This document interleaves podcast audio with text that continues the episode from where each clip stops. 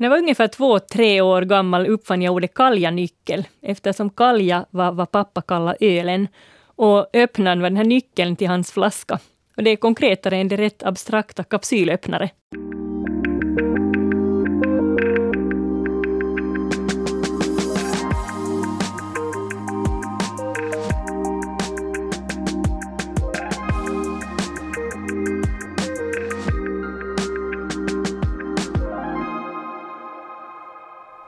Näst sista ordet är tillbaka med språkexperten Jenny Sylvin. Hej hej! Och med mig Jens Berg, 50 år. Men om jag skulle vara ett år så skulle jag kanske nu ha sagt börja. Välartikulerat. Ja men sådär, vad hittar på här nu? Om jag skulle vara två år så skulle jag kanske säga börja nu. Och om jag skulle vara tre år så skulle jag kanske säga börja prata nu. Mhm. Och redan om jag skulle vara fyra så skulle jag kanske säga Jenny och Jens börjar prata om språk och barnar nu. Ja, för ett år, ettåringar talar i ettordsmeningar. De kan sätta etiketter på ord för, och personer. Medan tvååringar börjar, eller förväntas kunna använda tvåordsmeningar och sen treåringar treordsmeningar och utvecklas det upp till fyra år då de flesta barn använder sig av betydligt längre meningar än fyra ord. Men faktum är att många barn utvecklas mycket, mycket, mycket snabbare än så här. Så att det finns treåringar som kan tala hur avancerat som helst, men det här är i alla fall någonting som man det här är vad barn förväntas kunna Mm. vid en viss ålder. Sen har jag tänkt på det där också att, att ibland kunde den där utvecklingen ta slut också, för ibland så läser man ju meningar som innehåller just 50 ord till exempel. Så att, att det där att i Ja, något någon- skede I något skede ska man väl helst sluta. ja, sätta, sätta punkt. Men, ja, men, eh, ja, men sen treåringar de kan då sätta ihop meningar som pappa titta där eller mamma sitta bil. Så de här orden har i allmänhet rätt ordföljd. Men sen kan till exempel negeringar inte, till exempel kan hamna fel. Mamma inte sitter bilen och så vidare. Mm. Och sen i fyraårsåldern förväntas barn behärska pluralist, till exempel katter istället för bara katt. Men sen den här grammatiken lärs in ord för ord, så de har inte nödvändigtvis ännu snappat upp hela den här grammatiska eh, strukturen. Men man börjar ändå förstå grammatiken som ett system. Men faktum är att barn inte lär sig grammatik, utan de konstruerar grammatik. De, de skapar ett eget språk utifrån de regelbundenheter de observerar i sin omgivning. Och det att ett barn då ibland böjer ord fel. Jag menar hemskt mycket av, av språkutvecklingen går ut på gissningar. Man konstruerar enligt så som andra ord bildas. Och jätteofta blir det rätt. Men det är ju bara när någonting blir fel som vi märker att det finns liksom en skapande process bakom det hela. Så att, att ett barn kan böja ett ord rätt för att det är vad det har hört omgivningen säga, men sen när barnet utvecklar sitt eget språk kan de plötsligt falla till att utveckla det, alltså temporärt böja ett ord fel för att det var det logiskt sett borde böja. Så då, då ser man liksom att, att nu, har, nu tänker barnet själv. Och det här kan de facto, att det plötsligt blir fel, kan vara ett tecken på ökad grammatisk medvetenhet. Alltså och sen där blir det är rätt så, igen. Det är så fascinerande det där. Jag, jag läste också att, att eh, när vi är ungefär ett och ett halvt år gamla så lär vi oss två till fem nya ord om dagen. Alltså tänk det, två Ja, till fem nya ord om, om dagen. Och, är- och läser man högt för barn så lär det ju sig ännu mer. Ja, och, och så läste jag om en, om en ganska häftig häftig forskning som, som man hade gjort vid University of Missouri, där man hade studerat hur den här inlärningen har gått, gått till. Och, och, och då är det precis som du, som du säger Jenny, just när det gäller den här, den här logiska slutledningsförmågan. För, för ett, ett moment i den här forskningen tyckte jag var, var, var, var speciellt fascinerande. Och, och forskarna så presenterade nya ord i meningar för, för, för barnen. Till exempel eh, Samuel äter kiwi.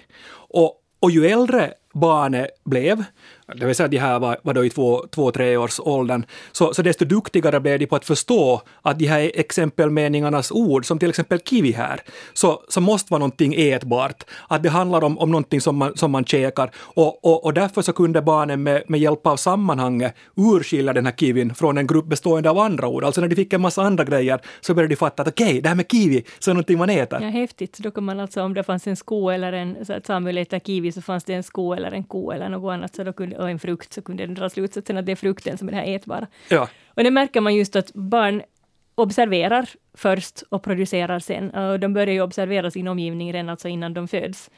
Så barn reagerar när de, alltså nyfödda barn reagerar på sitt modersmål eller på, på mammans språk eftersom det är ett språk som de har hört redan i, i moderlivet medan, medan andra språk inte noteras på samma sätt. Sen börjar man då småningom, där för en del till och med ganska långt innan de fyller ett, börjar de uttrycka sina första ord. Och till och med första meningar, och de här första meningarna kan vara sånt här som ”Var är du?” som egentligen är alltså består av flera ord, men som egentligen är inlärda som ett ord. Eller kom och ät eller något annat. Eller var i helvete är du? Om det är sånt ni har hört. Mm. Så lite som papegojor. Ja. Ja, men den här grammatiken är ändå så individuell och baserar sig på en individuell systematik hos barnet. Så att till exempel barn där kring tvåårsåldern kan mumla för att signalera att de vet att ett, en mening innehåller ord som de inte ännu kan uttrycka själva. Säg att alltså barnet vill säga att, att pappa, ett barn kan till exempel säga pappa, mm, bilen. Vilket beroende på kontext kan betyda att pappa packar bilen eller pappa åker i bilen, pappa tvättar bilen, vad som helst. Och där mumle, syftet med mumle är att visa att han, barnen vill inte säga pappa bilen, för det betyder liksom ingenting, utan vill signalera att där finns någonting som det barnet inte ännu kan uttrycka själv. Så det här mumlet har också en grammatisk funktion. Alltså jätte, jättehäftigt det där. Uh, vi ska ta in lite publikkommentarer nu, för vi har fått in cirka 500 svar och kommentarer när vi skickar ut en fråga om barns ordkonstruktioner och festliga ord och uttryck. Det här är ett, språk, ett, ett, ämne som engagerar, för det är ju så otroligt spännande. Ja, visst är det. Och tack, tack, tack för, för alla de här kommentarerna. Äh, de finns på Svenska Yles äh, Facebook-konto, så gå gärna in och läs. Här finns så mycket att, äh, att, att, att gotta sig åt. Det här på, på tal om att, språk, äh, att barnen följer en språklig logik, skriver Handele så här. Mitt barn ville som liten att jag skulle vara glad på henne det tog ett tag innan jag fattade att det var motsatsen till att vara arg på henne. Och jag insåg att det inte riktigt finns något uttryck som jag kunde komma på, åtminstone i svenskan, som verkligen betyder motsatsen till att vara arg på någon. Så nu säger vi alla hemma hos oss att vara glada på varandra. Ja, det är ju jätteanvändbart för att motsatsen är ju inte att tycka om någon, för man kan ju tycka om, vara hur arg som helst på någon som man tycker om. Mm. Och kanske särskilt på någon man tycker om. Men är det i norskan att om man jag är glad i dig så är jag kär i dig? Ja, eller tycker om, tror ja, jag. Ja, kanske det, ja. Kristina skriver, äh, en av mina söner glidde när han skidade. Ja, det var fint. alltså på riktigt. Han glider på snön. Ja.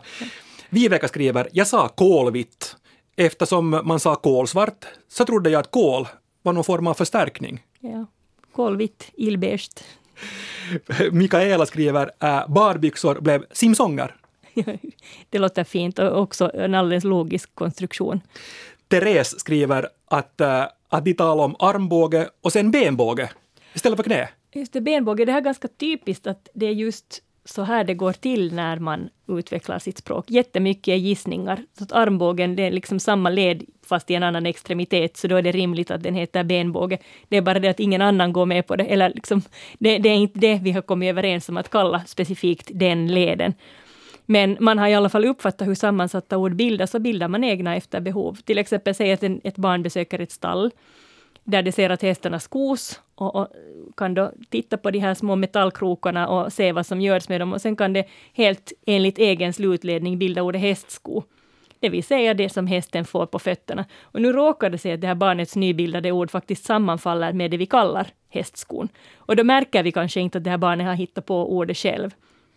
Men när man sen bildar ordet benbåge eller kaljanyckel som mitt exempel, så då är det uppenbart att det här barnet har hittat på ordet själv eftersom det avviker från allmänspråk. Det här språk, vad, vad, vi kallar olika saker, det är egentligen en sån social över, överenskommelse. På tal om det, Maj skriver, barnbarnet Ida tyckte att segelbåtens mast skulle heta segelstång, liksom flaggstång. Just det. Och Linda skriver, yngsta dotterns kommentar när jag kom i bikini, mamma, har du en sån där simhå? Den segelstång och simhå är just bra exempel på hur barn skapar sina sammansatta ord. Och jag har ett, en bekant till mig som svängde på leden i så här participsammansättningar, alltså också hur man skapar sammansatta ord, men det blev liksom ätuppen och jagbortad istället för uppäten och bortjagad. Och det är naturligt eftersom det heter äta upp och jaga bort, så då blir det också ätuppen och jagbortad. Här kommer, kommer ett exempel till som hänger ihop med det här. Monica skriver, vår dotter bad om eh, hoppa och sen lite mummel som var smörgås, alltså hoppa smörgås, när det handlar om, om, om rostbröd, brödet hoppa upp. Just det. Hoppande smörgåsar. Uh, hoppande smörgåsar. Uh, men sen, sen är det ju också intressant när du sa det här Jenny om, om, om logik och att det följer någon form av, av logik när, äh, när vi i två-treårsåldern lär oss ord och, uttryck. Sofia skriver, vårt äldsta barn hade svårt att förstå begreppet vila på maten när han var cirka två till tre år gammal. Man vilar ju på sängen eller soffan. Ska vi vila på maten nu mitt i allt? Det är lite äh, metaforiskt språk som också hör till språkutvecklingen, att man lär sig förstå att, det inte, att de, inte, de här uttrycken inte ska uppfattas bokstavligt.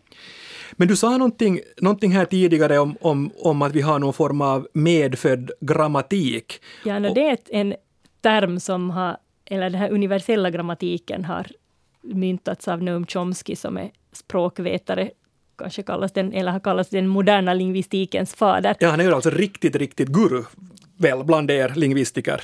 Ja, absolut. Och, och han är som Pelé att, om man talar fotbollsspråk. ungefär. Ja. Eh, det som kännetecknar den universella grammatiken är alltså att det finns en uppsättning grammatiska beståndsdelar som då har vissa interna relationer. Och de här är byggstenar för alla naturliga språk. Mm. Och sen då att barn, eh, det fascinerande är att barn på bara några få ord lär sig hur de här orden kan kombineras med varandra så att de kan uttrycka eller så de kan lära sig uttrycka egentligen allt som finns att uttrycka. Lär sig till exempel förstå ordklasser och satsdelar, särskilt då satsdelar och deras interna relationer, utan att man egentligen behöver lära sig det. Så de fattar liksom att är det ett verb så ska det finnas ett objekt? Det behöver inte finnas ett objekt. Om jag säger att jag springer till exempel, så inte finns det något objekt där. Men kasta bollen? Kasta bollen, det finns ett objekt, inte vet jag att det heter objekt, men det, om man manipulerar någonting så då behövs det verbet plus det här man manipulerar på något sätt. Och, och det här, äh, dels då att det här är gemensamt för alla naturliga språk och att barn i alla länder lär sig tillägna sig det här språket på mm. mer eller mindre samma sätt. Så det här är Chomskys teorier nu? Ja, sen, men sen också till exempel, men det som är kanske jätte, det, det, som är verkligt speciellt för det mänskliga språket som skiljer oss från djurens språk, är det som kallas rekursion. Det är att en sats kan innehålla en annan sats som i sin tur kan innehålla en tredje sats. Till Rekursion? Exempel, till exempel så här då, jag undrar när jag får boken som jag beställde. Mm.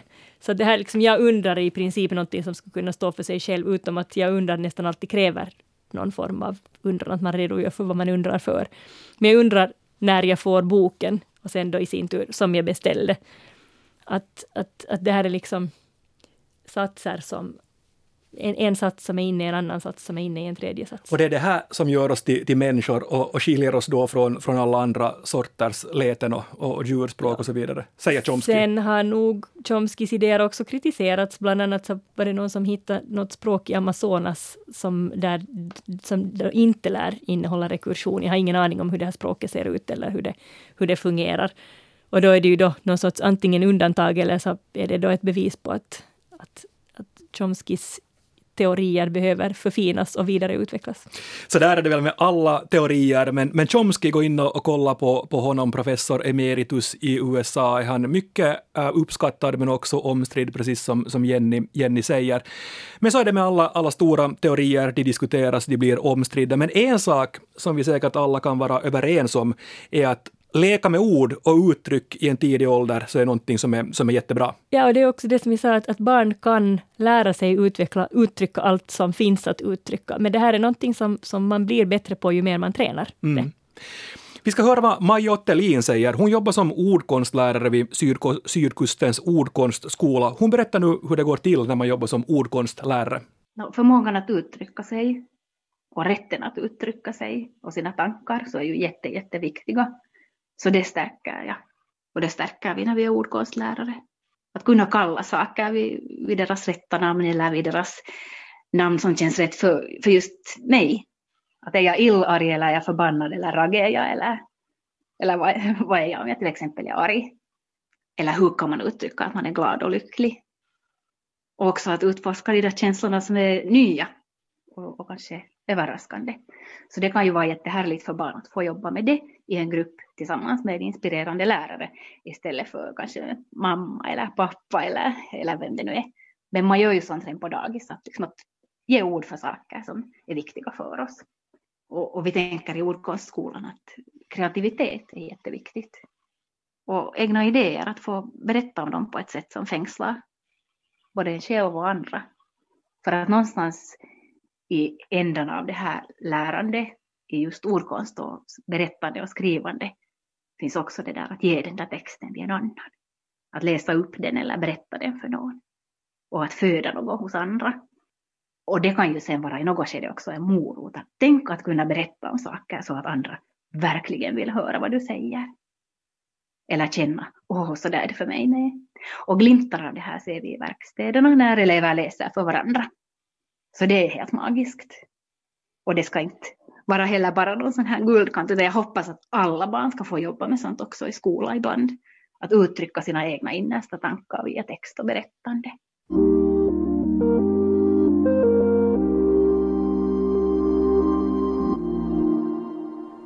Och det var Martina Harms Aalto som hade talat med ordkonstläraren Maja Ottelin. Och jag tycker det var så skönt att höra Maja där när hon berättade om, om den här glädjen som barn upplever när de får berätta någonting för någon annan. För jag menar, där känner man ju igen själv också om man har lärt sig några meningar på ett annat språk och får mitt i allt säga dem.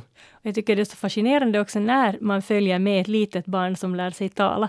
Så jag tycker när man inser vilket är det här barnets första ord, då är det ju någonting som är viktigt för det här barnet på något sätt. Jag tycker man liksom lär känna sitt barn på nytt, eller lär känna ett barn när man får höra vad det tänker på, och vilka ord det här barnet tycker är värt att lära sig som sina första ord. Och Jenny Sylvins var alltså kalja-nyckel kan jag säga.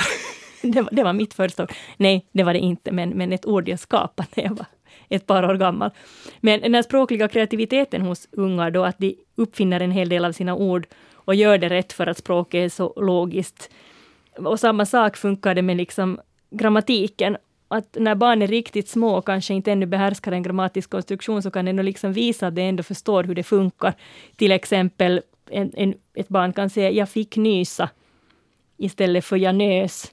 Eller boken fick falla istället för boken föll. Och det här är ett sätt som ett ganska originellt kanske sätt att uttrycka, men då visar barnet jag, jag, jag, vet hur det ska vara, men jag kan inte skapa det själv. Och då kan man liksom, det som också är typiskt för de här exemplen, att de båda är verb med stark böjning, alltså nysa istället för, alltså att, att barnet kan inte skapa nös av nysa, utan ska säga istället jag fick nysa eller föll av falla, utan det blev jag fick, boken fick falla.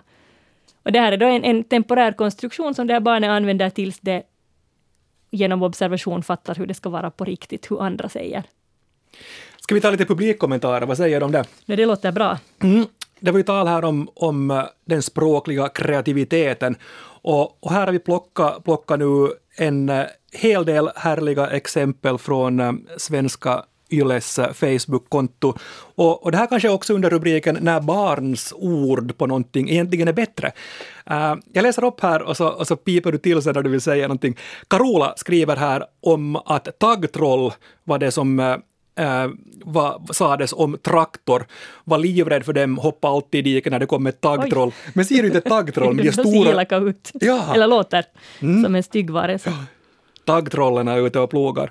Sara äh, skriver “Min dotter säger sammansrummet om vardagsrummet och det passar ju faktiskt lika bra om inte bättre”. Ja. Alltså det är härligt, är sammansrummet. Mm. Annika, länge trodde sonen också att hamburgare hette handburgare. Nej, det, det är ju på samma sätt som att så pannkakan blir pannkaka. Här har liksom barnet tänkt att på samma sätt som man då inte, man stryker enne i pannkaka och låter det sammanfalla med K i en sån här, ett ljud, så har man alltså strukit hand i och kallar det hamburgare istället för att man äter det med händerna. Det är liksom en, en ganska logisk slutsats som då ett barn kan göra. Och egentligen så är den här följande exempel Katarina som skriver att mina barn ville gå på hästburgare eller McDonalds. för att det här häst, vad är nu häst och vad är nu märk, liksom, att, att då fyller man i med svenska ord där man kan dra slut, eller barnet kanske drar slutsatsen att de här folk i min omgivning nog bara slarvar med bokstäverna, att det egentligen heter McDonalds. Anna-Marie skriver, i vårt hus äh, hade vi enligt barnen två balkaner.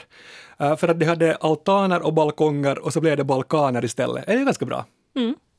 Man kan ju också ha balkasser om man har terrasser och balkonger och inte riktigt vet. Charlotta skrev här, mitt, uh, för mitt barn blev Boulevarden i Helsingfors Bullervarden. Ja, det är konkret. Man vet vad det är om det är en livligt trafikerad gata, som ju Boulevarden ju är. Gustav skriver, mamma får nervbrock ansåg döttrarna. Mor hade tydligen klagat att hon får nervsammanbrott med den. Det säger någonting om döttrarna också. Sen tycker jag att den här är jätte, jättehärlig också som Tommy har skrivit. Mitt ena barnbarn, Linn, kallade bokstäver för läsingar. Ganska bra ord. Mm. Det är vad man Läs. använder dem till. Skrivingar också. Några, några till. Thomas skriver, våra barn sa lägg på kaldvärman för aircondition i, i bilen. Det här på dialekt alltså. Det är ju härligt. Istället för engelskans aircondition, kaldvärman. Ja, man använder den både till kyla och värma. Mm. Och, och sen äh, ännu två stycken om flerspråkighet. Kristina, äh, en familj där man talar svenska och franska. Så Kristina skriver här, Saluhallen i Helsingfors, jag trodde att det hette Salyhallen. För att man går omkring och morsar där. Salut, salut! Ja. Och sen ännu äh, ett sista exempel jag tar. Åsa. Min son levde sina första år i Australien och kunde mer engelska än svenska. En dag ropade han att jag skulle komma och titta för han hade hittat en smörfluga och det tog mig ett tag att koppla att han pratade om en fjäril, alltså butterfly. Ja, ja förstås. Och det, det är ju, sen kan vi just det här med att språkutvecklingen, talutvecklingen blir ofta lite senare i familjer där det talas två språk.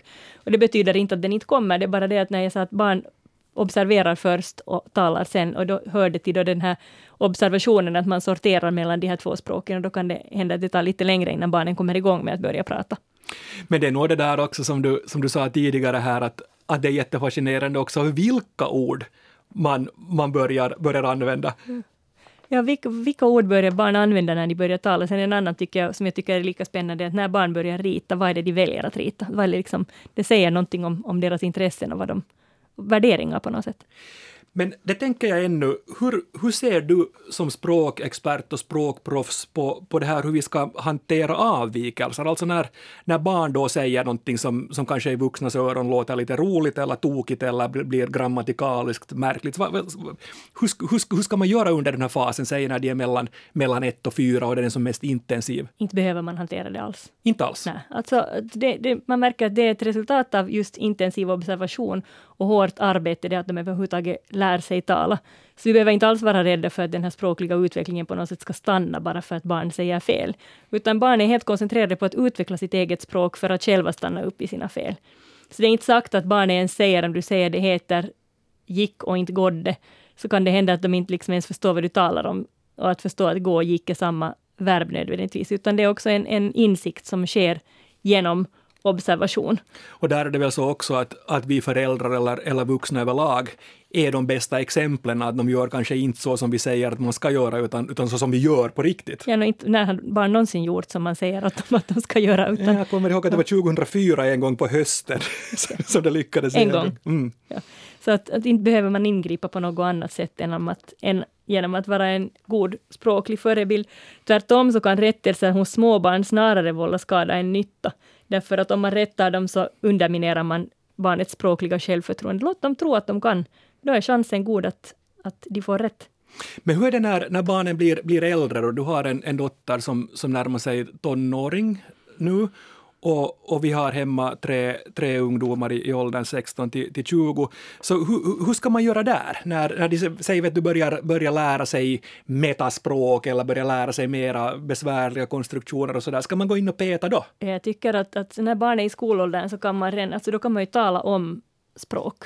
Och, och, och sånt här. Jag tycker det är fascinerande till exempel att ungarna i min släkt i ganska hög ålder säger lagg istället för låg. Eller ja, jag kommer försöka komma på något annat. Och, och det är sånt här som man kan tala med dem om. Det är å andra sidan ganska svårt att få dem att ändra på sig, för det är på något sätt jätteinrotat. Men det, kom, det har också försvunnit, det är bara det att det har försvunnit ganska sent. Och jag tänker just att barn, visst kan man tala om deras språk, men man ska nog göra det bara med barn som man står ganska nära.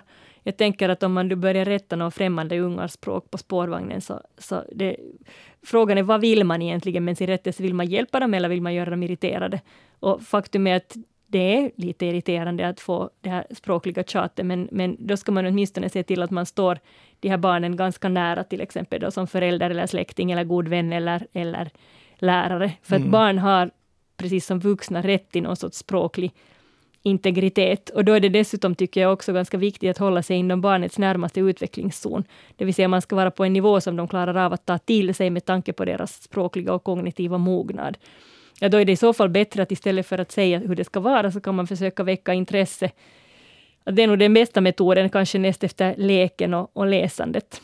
Sen har jag ju min favorit i hela världen kanske, Lennart Helsing, mm.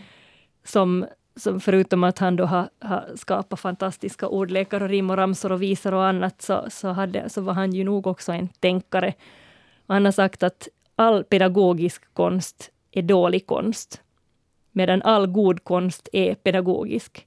Så att just istället för att då försöka till exempel läsa sådana här snusförnuftiga böcker om, om, där man till exempel lär sig saker om språket, så tycker jag att det läs bra böcker istället, läs roliga böcker och, och omge dig av, liksom, bada i språk på ett sånt sätt som du och dina ungar njuter av, så kommer, liksom, föds, föds ett rikt språk som bieffekt av det här.